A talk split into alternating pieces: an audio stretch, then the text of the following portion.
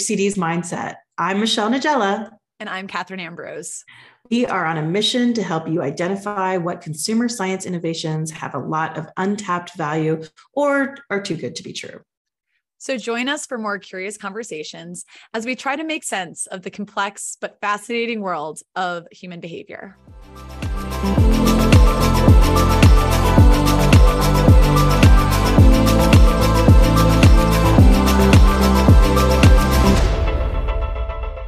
Hello, everybody, and welcome back to Mindset.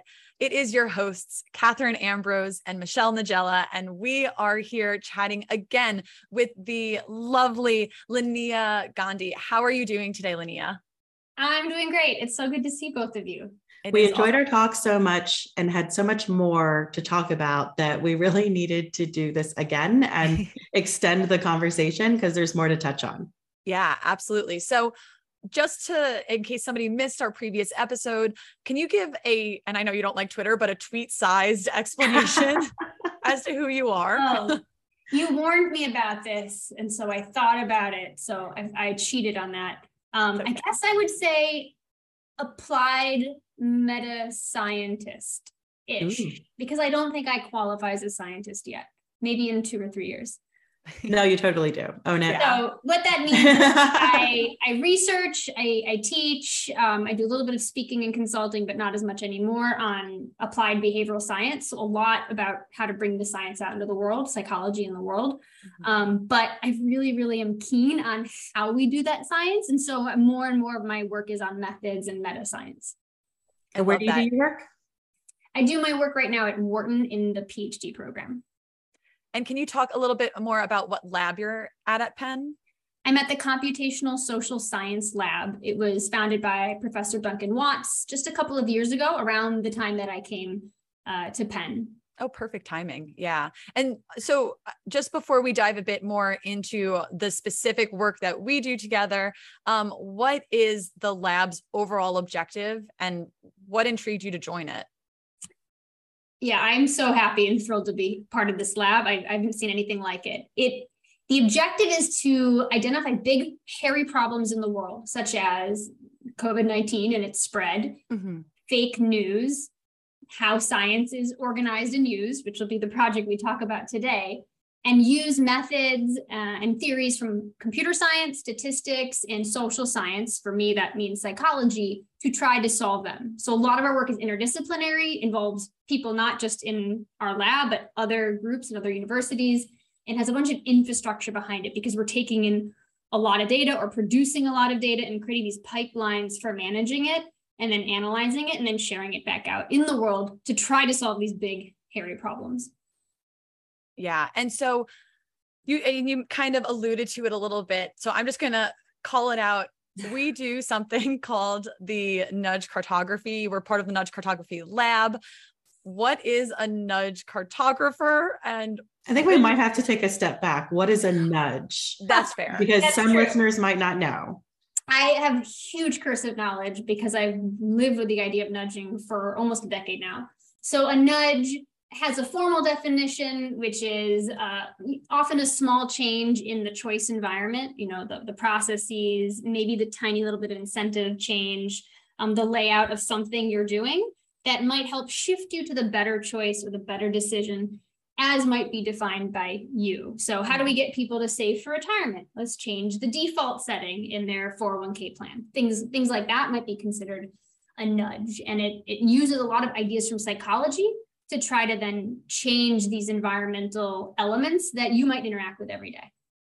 Awesome. And so now what do you mean by by cartography? so I made that up. Uh, full disclosure, uh, I've been working on this for yeah over oh, yeah about over a year now. Um, cartography comes from this idea of research cartography, which our lab is working on, which is a different approach to producing research.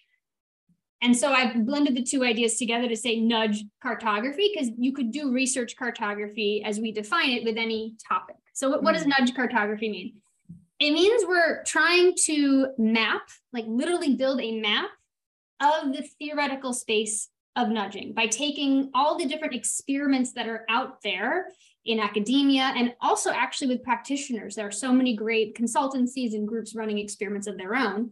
Put it all in one place, do some of our own experiments, even to add data, and then help people navigate that space by dimensionalizing it. So you can actually literally think of it as a map with coordinates mm-hmm. that you could, you know, in, in geography, you could navigate. We do the same thing, but those coordinates are dimensions such as features of the behavior or features of the people or features of the nudge that could help you, you know, basically filter and search through to figure out what works when, where, and how um, in different behavior change settings.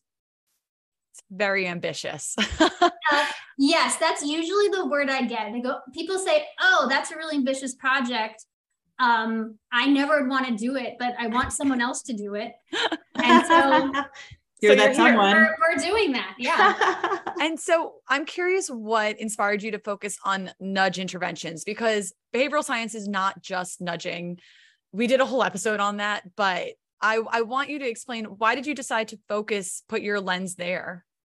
Well, I love the idea of research cartography in general. Um, so um, I'll, I'll give you a little bit of a spiel about that and then how I got to nudging. So we've been talking about research cartography in the lab because we find that every study doesn't have to be an experiment, but a paper that's out there or a study that's out there, they're kind of like apples and oranges, whatever field you're in. They have, even if they're trying to answer the same general question, like what gets people to save more for retirement, they may measure saving more for retirement differently. They're using mm-hmm. different populations, they're using different interventions, they're doing it in different countries. Yeah. And when you sit back and you try to get the studies to talk to each other, just give you an answer, it's really really hard because they're written in prose they're unstructured they're not really building on each other like building blocks mm-hmm. And so research cartography is the idea of either in the production of new research or in organizing past research which we're doing as well you you come up with a design space. You say what are the coordinates that are important? What are the is it geography and country? Uh, is it uh, the education level of the people involved?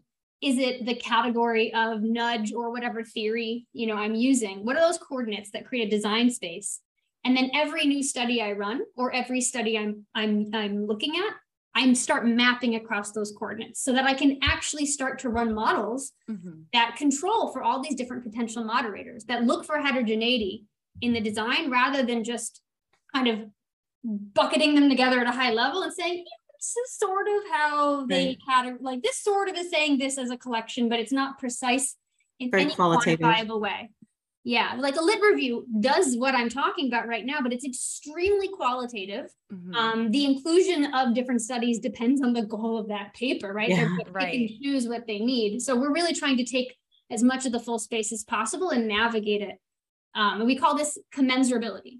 So if, if anybody's used to the credibility revolution or the replication crisis in psychology and social science, this we hope is a solution um, to the idea where you know you get two studies that purportedly study the same thing and then they come up with different results and so you say oh one must be a false positive or one must be a false negative often though it's that they're actually heterogeneous one of those coordinates one of those dimensions is actually different Mm-hmm. It's a mm-hmm. different population, it's a different setting. And oh, wow, when we replicate it and hold those constant, it works. So you have this problem of hidden heterogeneity that gets people thinking that we don't have generalizable research, but really it's because we haven't harnessed that heterogeneity in a, a systemized way. So we kind of call that like there's no language for describing all these differences between papers, which is literally the definition of commensurability. Mm-hmm. Like there's we do not have uh, quantifiable words and codes to get two papers to talk to each other. So research cartography is a method to get to commensurability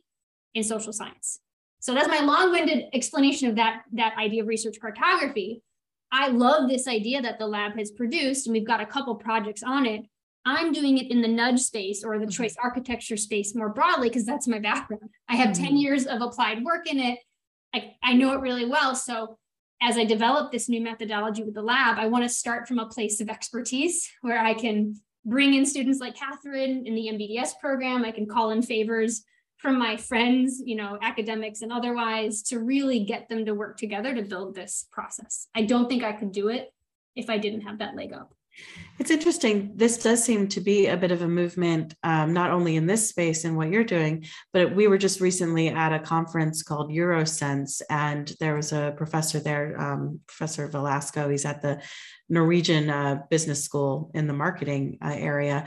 Um, him and Hans Van Trijp were talking about this about really having some sort of data repository, um, and they're calling it the COM focus, where they're trying to make public private partnerships to, you know, give kind of like a larger way to harmonize measures yeah. right? So if you just look at, you know, sensory sciences in general, we have a, a, real problem with harmonizing measures. Just the idea of food neophobia, for mm-hmm. example, um, has 20 different ways of measuring neo, food neophobia. And so you can't actually take all that data and, and smush it together and you know be able to say that oh food neophobia in um, you know the netherlands and compare it to food neophobia in spain because they did these two different yep right tower of babel yeah. yeah. It really kind of is. And so my question though is while while you were discussing this idea of creating the living map and I know that we've spoke about it but I do want to touch on it what is the plans for cuz even though this is a living map science is living as well and there's new papers being published there's new papers being retracted or old yeah. papers being retracted. Moving targets. What, yeah. Yeah what would you do to keep this updated? Because even if you had it say say we managed to look at everything up to a certain point it's it's already outdated.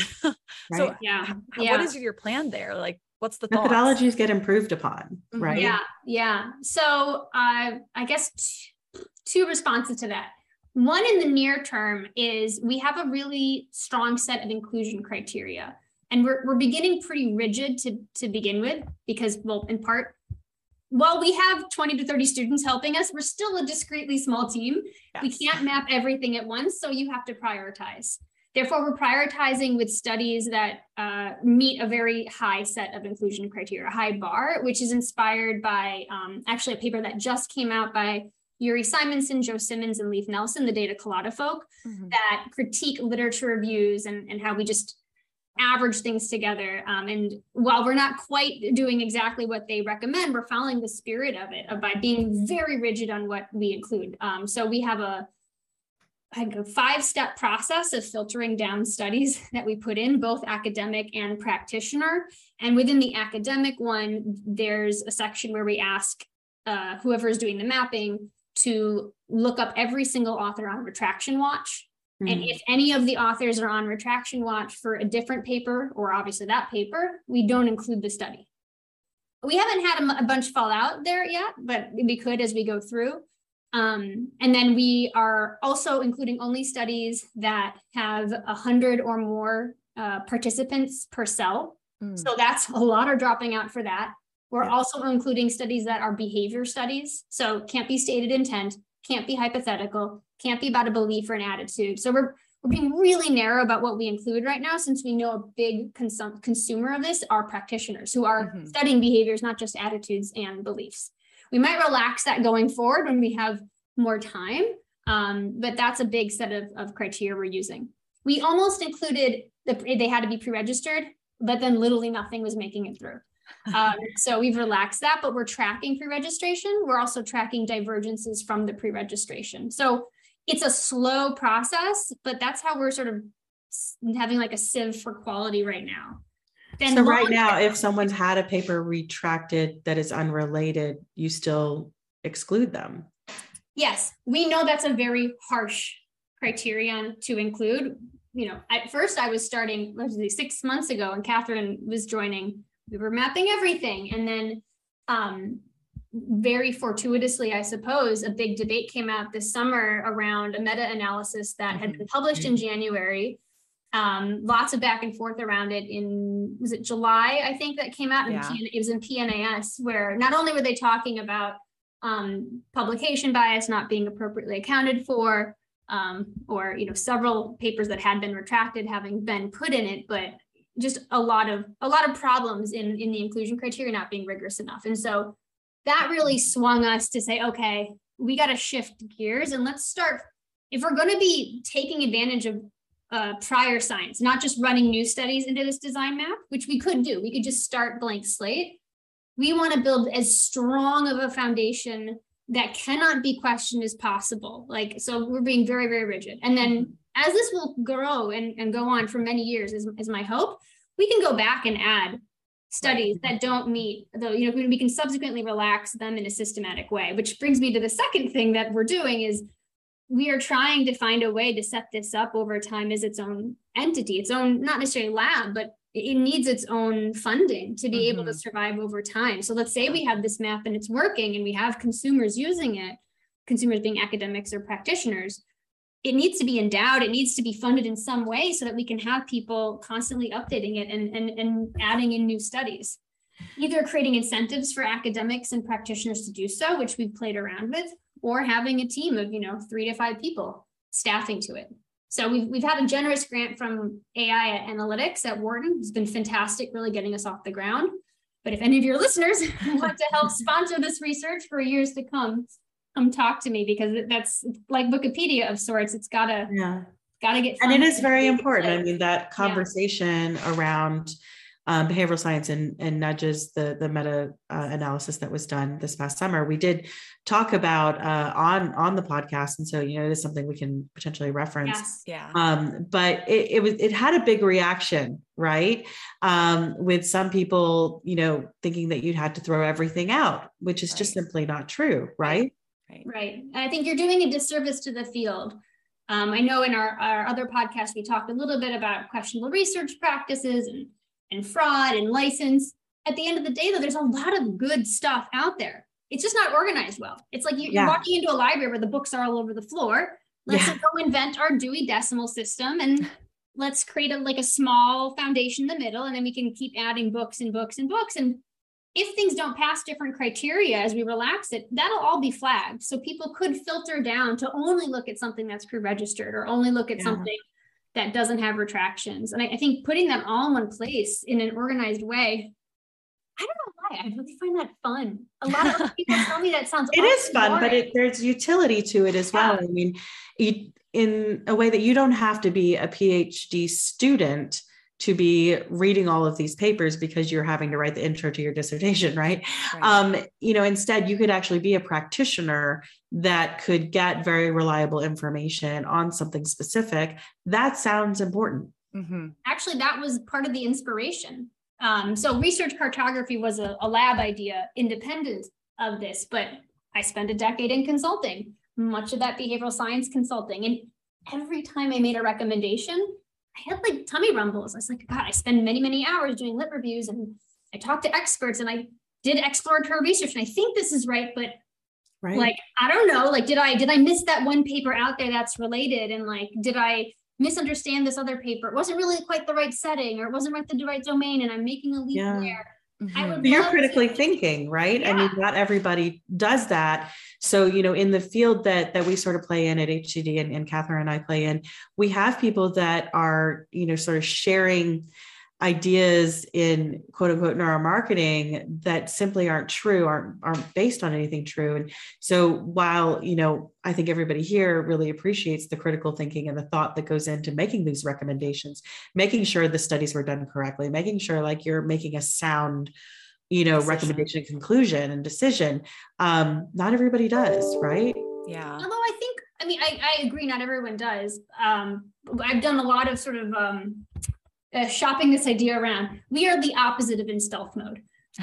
Maybe sometimes want to be protective of their baby, but we are out there. And uh, whenever I tell this story about the, like the nerves I would have writing recommendations, the students in the MBDS program who are doing consulting, all these practitioners that I, I, I know and I'm talking to, they're like, oh, me too. Yeah. You know, like like the research process is all over the place, and if I, I a lot of it's driven by the fact that my lit review is potentially biased and unclear. Right. And I have to do all this organizing. And we're all doing the same lit reviews. Yeah. Like, doesn't that feel like a waste? Or, yeah. or even these meta analyses, like um, amazing work that's done, however flawed. Why do we have to do a meta analysis every five years? Right. It seems kind of insane. Why not just run a process where we're constantly organizing research by a shared language, updating that language over time, and using that as a public good? That's yeah. to me seems like a I don't know if it's feasible, but it well, definitely desirable. I and I appreciate that you're also critically thinking about like the feasibility of it as well because there are so many implications to it. But I do want to touch on too that you know, it, like you said, why are we doing a meta-analysis every five years? But you're putting also a lot of power into trusting the researchers that are doing the meta-analyses. So this by, by developing this living map, it, it kind of takes away that um, authority that just a couple uh, lucky scientists or researchers get the privilege to do. And it, it kind of puts it back into the field as a whole instead of just choosing select people to trust. And I think that that is also very important because it's like anything, you have a diverse sample set, you're, you're going to have a bit more of a, uh, a more, a richer findings and a, a yeah. bit more rigor. I mean, I will say one of the objections we've heard is on what you were just saying, Catherine, of aren't you guys playing God? Who are hmm. you to define the design space? And like to that, I say, I don't think we're deities. I think we're deputies. Mm. now we're self-nominated because we're willing to take the risk. And like I'm willing. I was going to say, it's like if you're worried about that, do something about it. Like Hold if up. they're worried about, you know, you guys playing God on it, then why don't they participate? Yeah. No, that's exactly right. And I, I don't think those are they're they're they're they're um there's no malice in the statement. Yeah. Yeah. Say, but I think they're right. And so a lot as, as Catherine, you can probably attest to, so much of what we do is crowdsourced. So mm-hmm. like a lot of these dimensions we're starting with in the first round of, of mapping are from talking with practitioners about well, what, what are the things that they find are important. Um, polling the different students, looking at as many papers that have been done before that have typologies of nudges, um, organizing frameworks, and using all of those as dimensions. So it's not purely democratic by any means. That would be really impossible to pull off, but we're trying to be transparent in everything we do, reproducible in everything we do, pilot, pilot, pilot, mm-hmm. and crowdsource. So to me, I, I, think of it more as like I've taken a government job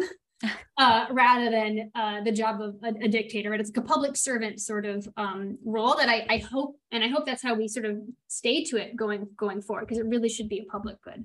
And so you did touch on a little bit of a few lessons that we we learned along the way. A big one was the the discussion around meta analyses and what to do with them. Um, what what what are a couple other examples you could give of the lessons you you've learned from starting this project and then also where do you see it going what's your prediction yeah. as to the next steps for the project um yeah so the things that I've learned, like you said, I mentioned already, um, don't operate in stealth mode. Mm-hmm. Um, I don't, no one is going to try to steal this. This is not a easy thing to do and most people wouldn't find it fun. And I think by being public about it on this podcast, sharing it with so many students in your program, Catherine, um, all and all the practitioners in different academic labs, I've learned so much. I've pivoted a lot, and I think it'll de-risk it. Mm-hmm. So I would say that's a that's a big learning, and I was nervous about that to begin with. Actually, I was like, oh, what if someone else does this? Then my whole dissertation is gone. And then I said, you know what? If someone else does this, great. If they mm-hmm. do it mm-hmm. better, even better, because this should exist. And I'll find something else. And like that's been a really freeing mentality. Yeah. Or join forces, you know? I was gonna yeah. say. Yeah. So I don't I don't think anyone will do it. Um, the second thing was piloting. Um, your team has been so fantastic at calling out every problem. so the, the mindset we now have is every process we build will be flawed. And the goal is just to get as many flaws out as possible, especially the irreversible flaws or the ones that are costly to reverse before launching. So I'm now I mean, that's science. Time. Yeah. It's science. It is, but you, you know, pressure to get data to show our yeah. companies are doing well, right? It's you know, be slower, be careful, be transparent, be reproducible, be automated, all of that. Um, and then the third lesson I've learned is to sort of be like be honest about the product, the first product, the first version is being bad. Mm. Um, like it, and that's sort of the point though. Um, so if you think back to like actual map making, where I get a lot of my inspiration, the purportedly the first map of the world was done by this monk in the 1450s called Fra Mauro. Um, and how did he build that map? Well, A, he was sponsored by a king. So I have a king, but I have a great lab. so get sponsorship so you de-risk it. But the second thing is he went and spoke to about a lot of travelers. He read a lot of journals. He read Marco Polo's journal. He mm. talked to other monks who had mapped different parts of the world at that time. Um, he even included like legends and myths in there with his own caveats about, I don't know if I to believe this. and you look at what he's put together, which is this circle, right? We still thought that uh, we also thought, thought that the the Earth was the center of the universe at that time, and it was like this circular map, which was so interesting to see with all this annotations and drawings. Like that was his beautiful Depiction, mappa mundi. Um, and then after that, you know, centuries later, we get our world map that we've all seen in our first grade classroom. And today we have Google Maps, which is amazing. Like, and, and we are aiming for Google Maps because Okay. the beauty of this sort of process is it's it's not just telling you how to get from A to B. It says what where do you want to go from? Like, where are you Yeah. looking for? And so just like in Google Maps, you can search your own destination and it's constantly evolving. you can Mhm. search you can search car plane yeah they're evolving. They're taking in ways crowdsourcing data. Like that is to me the inspiration. But i'm always reminding myself that you are here. We're building the mappa Mundi. we're taking all the scraps that exist everywhere from practitioners in academia and we're weaving them together and we're going to make the wrong map. And that's cool but this is the starting point to get us to google maps over time. And so that's also been very freeing to realize that's the step we're at I love that. I. I think that was a great analogy. And honestly, I love chatting with you. It's always so exciting to see uh, where this research is going. I, like we chatted about, I volunteer at this lab. I have since graduated from the MBDS program, but I loved this uh, initiative so much that I, I felt inclined to continue with it and, and to join Linnea on this journey of trying to reach Google Maps status. and so with that being said, are you ready to oh play our implicit game? We have Again. Okay, my goal is to not use adjectives as much this time. I'll try. I was just like all adjectives. Okay, I'm ready. It's all good. All right. So I have 10 words here. Are you ready to go? I'm go. Yeah. Nudges. Oh man, I almost said poop because I was like, why would you say poop? It's a terrible. That's okay. Go with It's what you got. We're going with got. it. I All have right. dogs for those at home, so poop is a big discussion point in our family. Okay. I have toddlers. It's okay. okay. Yeah. Go with it. Clusters. Clusters. Phobia. I don't. Okay. Field experiments. Awesome. I'm not doing Behaviors. Adjectives. Behaviors. The, the core of everything. Maps. Oh, so cool. Meta analyses. Also very cool, but not perfect. Validity. Essential to everything. Hypotheses. Everything is a hypothesis. Lab experiments. I don't give them enough credit. And the last word ballroom dancing. My first really failed career. So that was just a fun fact I I had heard. Yeah, let's hear more about grapevine. this real quick.